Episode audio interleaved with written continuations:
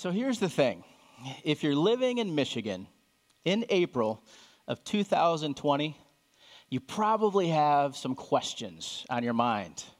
It's a confusing time, it's unprecedented in our entire generation. How do I stay safe? Maybe a question that's foremost in your thoughts these days. Or perhaps, when will I get back to work? Or when will I get back to normal? Or even, when will I get out of this house? Might be the question that's burning in your thoughts. You could even be looking at the bigger picture outside of how this is affecting you and asking the questions like what does this crisis mean for our economy, for our nation, and for our entire world? What is the impact from this crisis going to be on our church or on my family? I want you to add your biggest questions at least one of the, top five into the comment section right now. Not that you can start an argument while we're talking together, but so that you can share and we can connect together over the honest, difficult questions that we're all asking. During a time when we're especially feeling isolated and alone, we can participate with each other by asking our questions in the venue online that you're watching this service. And the fact is that our staff isn't going to try and give you any pat answers to the questions that you may be sharing with us and the rest of those worshiping today, because neither I nor any of the other staff uh, knows the answers to the questions any better than you do. But if history teaches us anything about some of the questions that we're asking right now, it's that this season will pass. The truth is, nearly every generation faces a huge crisis, sometimes more than one, that threatens the safety and the economy and even the social fabric of the culture in which it emerges. Uh, just think of our own uh, country's history with Vietnam, and before that, World War II, and before that, the Great Depression, and even before that, a cholera outbreak, smallpox, the Black Plague. Each of these resulted in tragic and massive loss of life. Each of them made a huge disruption to those who lived through the events. And each of these events also had a lasting impact on not just the economy, but the culture and society for years, decades, even generations to come. But each of these critical times did eventually pass. We all pray for the severity of our current crisis and that it won't be as catastrophic as some of the things that we remember in our history books. But even though we can't be sure when it will end or how it will end, even, we can be confident it will end. So, if you're looking forward to the day when all of this COVID 19 mess is behind us and in our past, eh, go ahead and enter the comments section right now and uh, hit the like button or say, I can't wait, or tell us what you're looking forward to when this is in the rearview mirror finally. And whether or not that brings you some hope and comfort, knowing that however hard it gets, we will get through it and emerge to the other side. Eh, there's some other questions that may loom large in our minds and just like they have through all the generations before us, in good times and in bad times. Questions like why do bad things happen to good people? What is good and what is bad? And how can we tell the difference? Big, important questions like if God is good, then why does he allow bad things to happen? Is there a God? And if there is, how can we find him? How can we hear from him? How can we understand what he might want to say to us, especially during troubling times like these? And even the question that we all are going to die someday, our lives will end. What happens after that? Some say that this book is God's word, and if it is, can we trust it to reveal the truth to us, even in 2020? and even the question that underlines that one what is truth? Now, some would say that any mature, pers- any mature person, Christian or otherwise, who doesn't try to answer questions like these are actually just being intellectually lazy. And they're at least being unprepared for what life is going to throw at them. And so I want to encourage us to, rather than duck these questions or set them aside or press them further down in our minds, especially when some of them are coming to the forefront of our minds during these troubling times, to face them head on, to wrestle through them until we come up with the answer uh, that we're confident is the correct one. As hard as it is to answer these questions, they're so important for us to wrestle with and through in order to be prepared not just for the hard times for life, but the most important things in life. These questions may be more relevant to us now than ever, but they're not new questions. We're not the first generation to ask. In fact, we're going to see someone 2,000 years ago asking some of the very same questions. We're now in week four of our series, Choose Your Character. And each time we're looking at a different character from uh, the Gospel of John and, and trying to learn from their weaknesses or strengths, their failures or their successes. Today we're going to be looking at Pontius Pilate. He's a real historical figure that we find uh, evidence of and information about even outside the pages of Scripture. And at this time, he was a governor. Uh, we're going to call him the questioner because he's making hard choices at this time to lead his people through a crisis situation. The safety and welfare of his entire territory, called Judea, is threatened, not by a virus, but by one man, Jesus. And the Jewish leaders are bringing Jesus before Pilate and asking him to find him guilty of their charges against him and execute him. And he'd have to choose what he is going to do with this Jesus. I invite you to join with me if you have a copy of God's Word in front of you, or even reading out loud if you're willing on the screen before you, as we're going to be looking at John chapter 18, verses 29 through 38. And here's what God's Word says to us about Pilate. So Pilate came out to them and asked, What charges are you bringing against this man? If he were not a criminal, they replied, we would not have handed him over to you. Pilate said, Take him yourselves and judge him by your own law. But we have no right to execute anyone, they objected. This took place to fulfill what Jesus had said about the kind of death he was going to die. Pilate then went back inside the palace, summoned Jesus, and asked him, Are you the king of the Jews? Is that your own idea? Jesus asked. Or did others talk to you about me? Am I a Jew? Pilate replied. Your own people and chief priests handed you over to me. What is it you have done? Jesus said, My kingdom is not of this world. If it were, my servants would fight to prevent my arrest before the Jewish leaders. But now, my kingdom is from another place. You are a king, then, said Pilate. And Jesus answered, You say that I am a king. In fact, the reason I was born and came into the world is to testify to the truth. Everyone on the side of truth listens to me. What is truth? retorted Pilate. With this, he went out again to the Jews gathered there and said, I find no basis for a charge against him. Can we take a moment to pray together?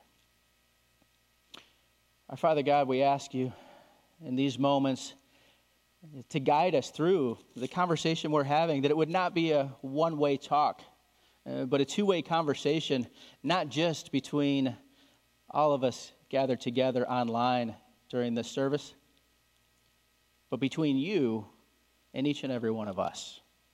God, I pray for my friends, my brothers and sisters in Christ this morning who eh, may be struggling with questions that don't have easy answers. Would you remind them that you are truth? and that we can find not only hope and comfort, but confidence that you know the answers, even if you don't share those answers with us every time we want you to. And God, I pray especially for those who uh, might be struggling or doubting or skeptical of some of the questions that your word and your people put forward. God, would you allow all of us to ask hard questions this morning and to continue wrestling with them until we come up with the answers? Father God, would you, through the power of your Holy Spirit, not only be patient with us through our doubts and struggles and questions, but be a part of guiding us into the truth, whatever that may be. We pray all this gathered in hundreds of different locations in the name of Jesus Christ. And together we say, Amen.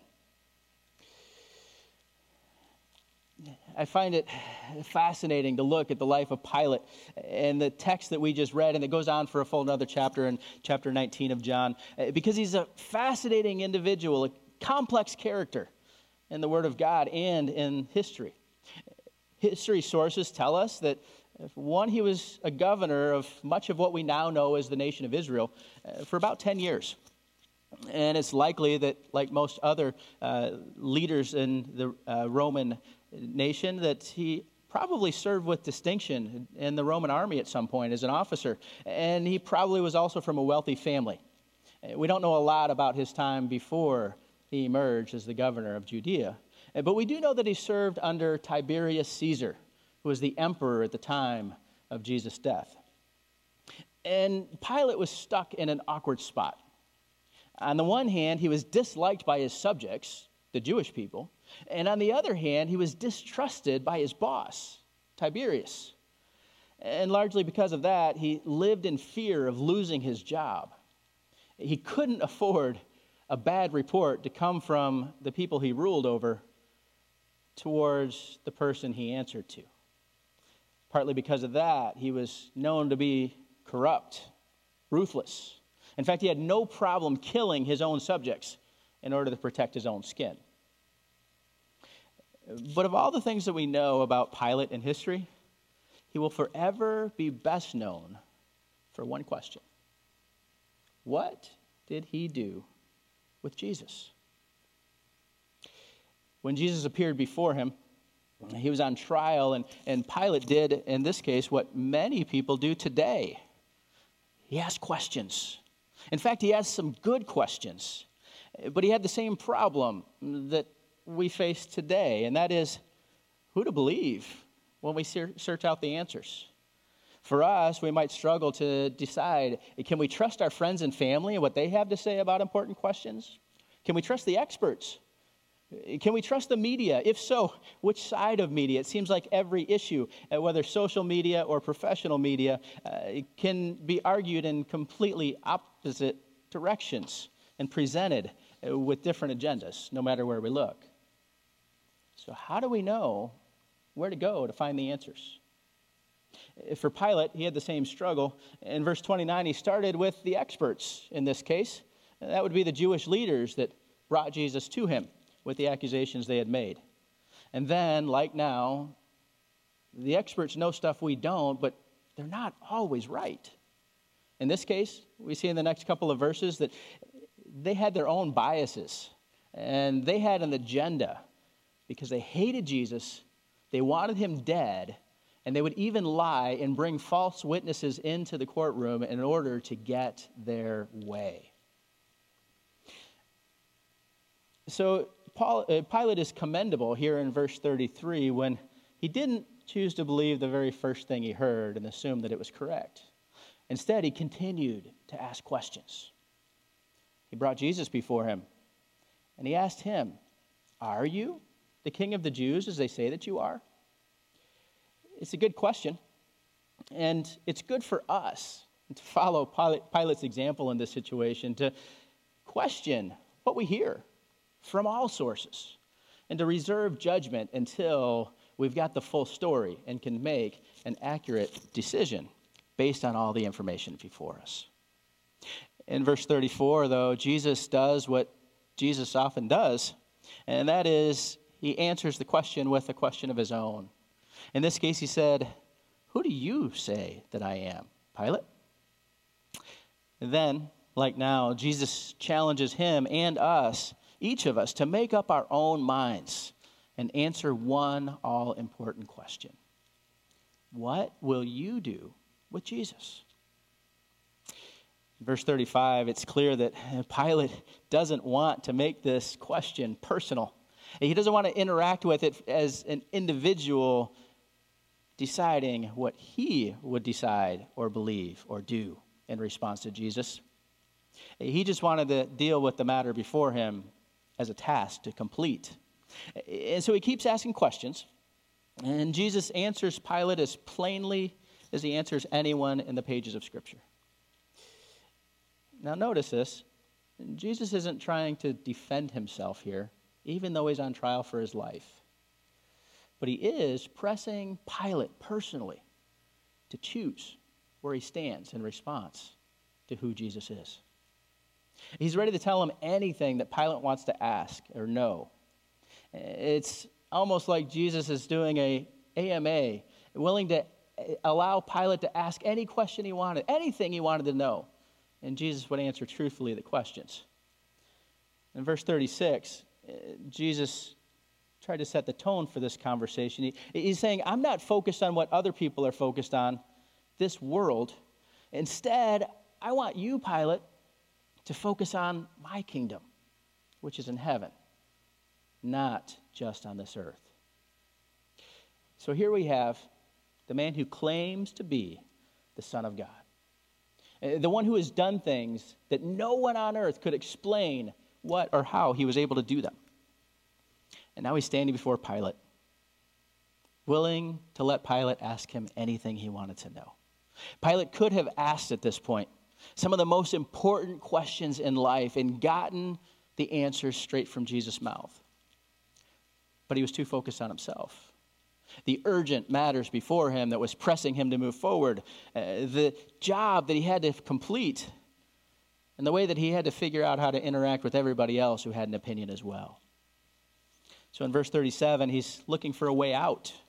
He's looking to deal with the problem at hand in the most efficient way possible, get out of the conversation, and move on without ever making a personal decision in the matter. What's interesting is Jesus isn't having any of it. He starts his response here by saying, You say, Pilate. Here's where you are, Pilate, and I'll meet you here, but I want to take you further. I want to challenge you to go deeper into your questioning, into your understanding, into your seeking of the truth on this matter, including who I am. And he says, Everyone on the side of truth listens to me.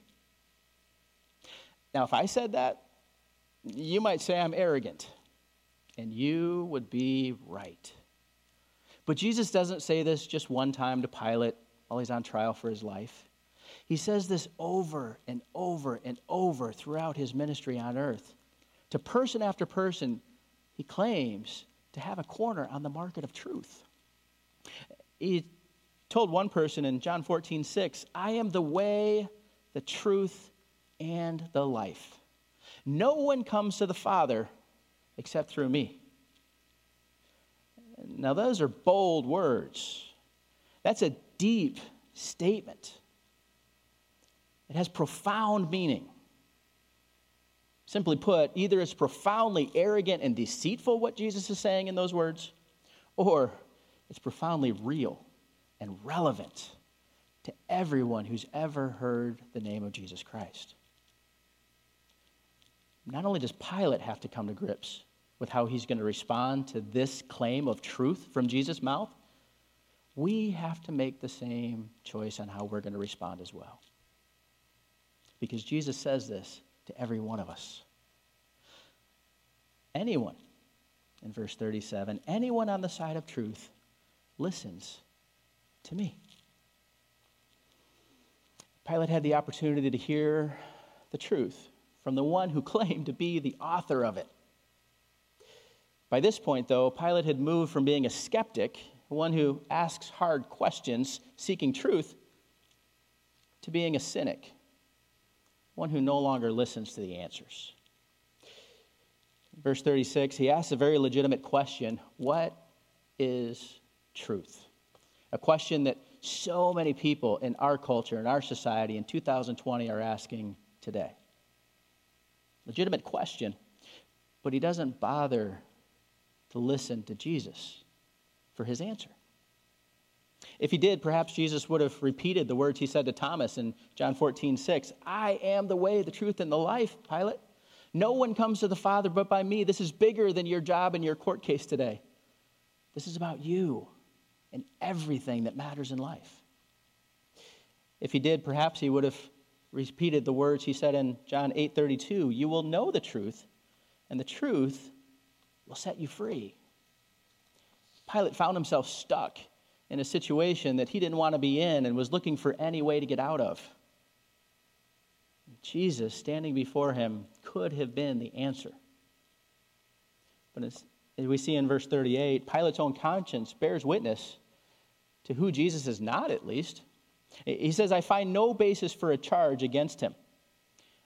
the fact is, Pilate, just like each one of us, has a nature inside us from God, a God's Spirit speaking to our spirit. Pilate didn't listen to that. Instead, he spent the next chapter trying to fix his own problems. He listens to the crowd, ignoring his own wife, ignoring his own conscience, ignoring the truth that's being spoken to him by Jesus, and bearing witness in his own spirit and soul. And Pilate is forever known for what he did with Jesus. Moving from skeptic to cynic, he sent Jesus to the cross. As Billy Graham once wrote, Pontius Pilate repeatedly said he didn't think Jesus was guilty of any crime. And yet, Pilate eventually gave in to the pressure to those who wanted Jesus killed. Why? The only uh, logical answer is that Pilate was a morally weak person. And instead of standing for the truth, he was only concerned about himself. Fearful of his position, Pilate caved in and ordered Jesus' death. Billy Graham goes on to say Pilate will forever stand as a warning against giving in to the pressure of the crowd and turning our backs on Jesus. Jesus warned, Wide is the gate and broad is the road that leads to destruction, and many enter through it. Whose way are you following? Billy Graham asks. The way of the crowds and of Pilate, or the way of Christ?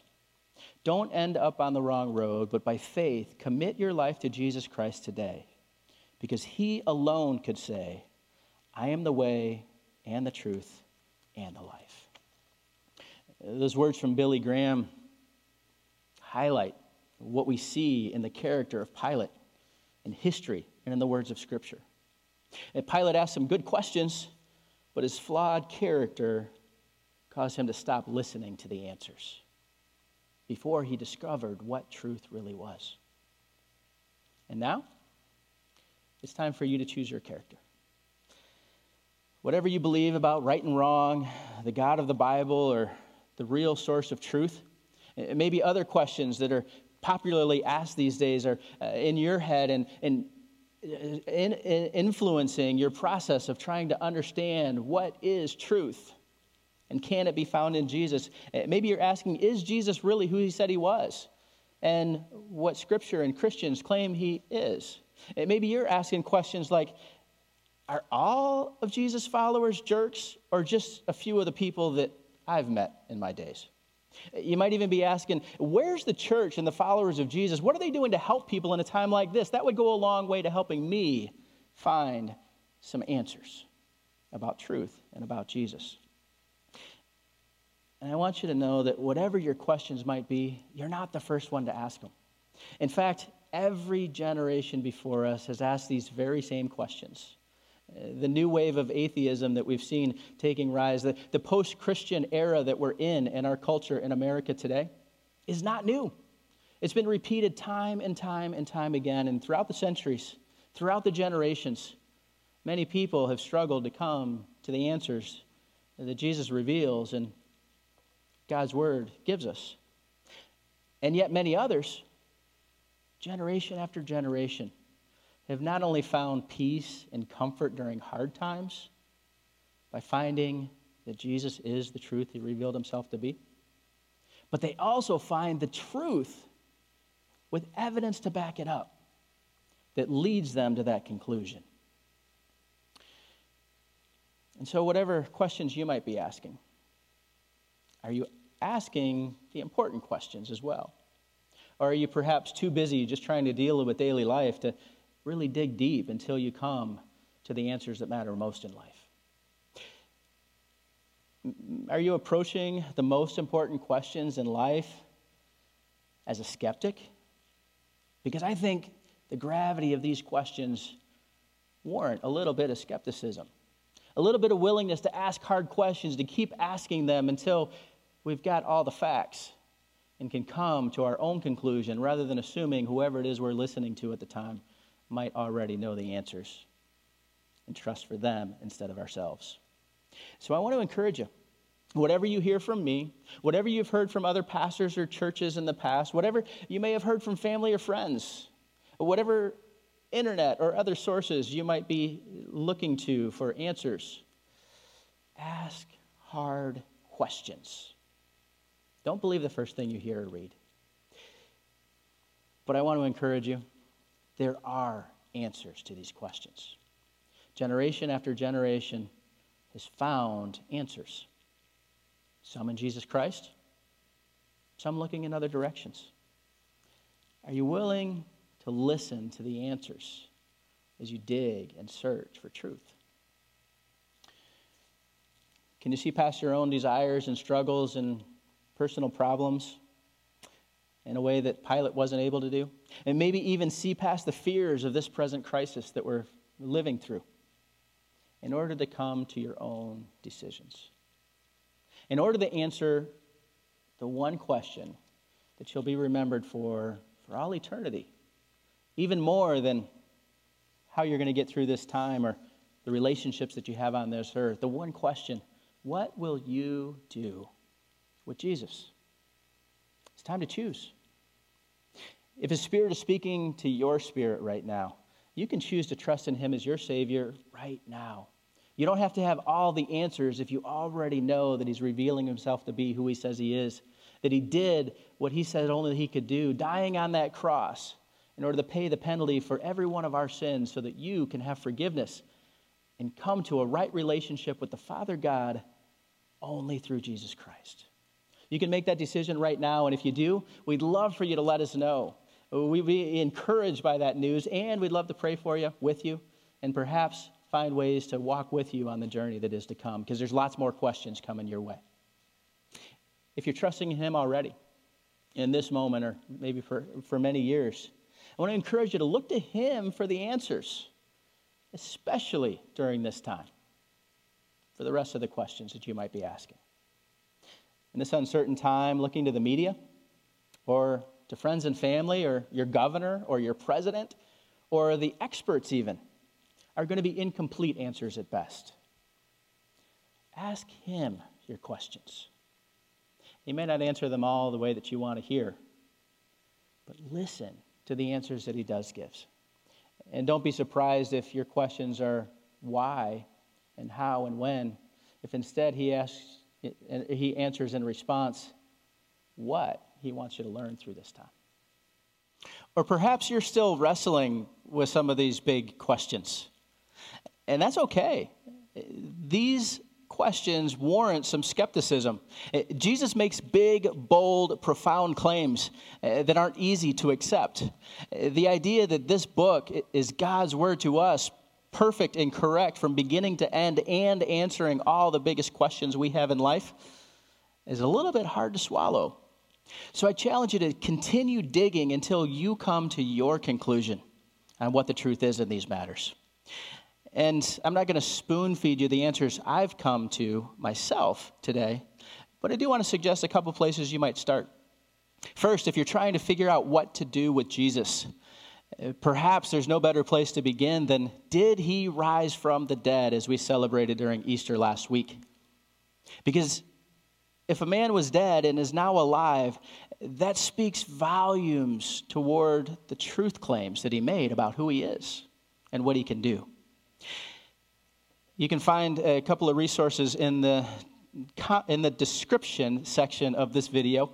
And uh, you'll be able to find, for one, Pastor Jeff sharing a message just last week on Easter Sunday, uh, giving information not only about what God's word says of the resurrection of Jesus Christ, but evidence that leads us to conclude that that was a historical, real fact, not just a fairy tale in a book. So I encourage you in your time, dig in, uh, uh, consult the answers that are provided there, gather all the information before you come to your conclusion on what you're going to do with Jesus and the resurrection. Another option.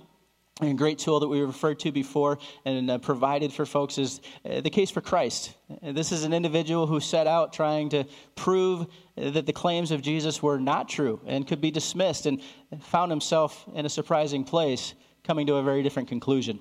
And I want you to know that you can access this video on YouTube right now or when you have time to dig into that information and gather more answers to the questions that you're asking. You can find that link in the description of the video as well. If you got any questions on how to find those resources, feel free to ask a question in the comments, and our uh, service hosts at your campus will help you to find what you're looking for. And we'd love to come alongside you in any way that you might find appropriate or helpful. And not to spoon feed answers, but to walk with you through the journey of coming to the truth. I invite you to uh, join with me as I pray for you right now. Uh, Father God, we ask once again that you would speak, that you would guide the search that many of us are asking, that you would help us to be encouraged, to dig in, to ask hard questions, and keep wrestling with them until we come to our conclusion of the truth.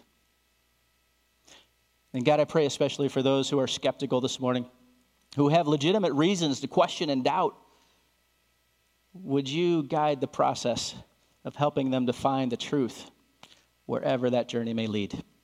In Jesus' name, amen. I'd love for you to let us know where you are in that journey eh, so that we can perhaps pray for you and come alongside you in the process of discovering truth. We look forward to seeing you, whether in the comment section today or in a video or worship service in the future. Thanks for joining us. Be blessed.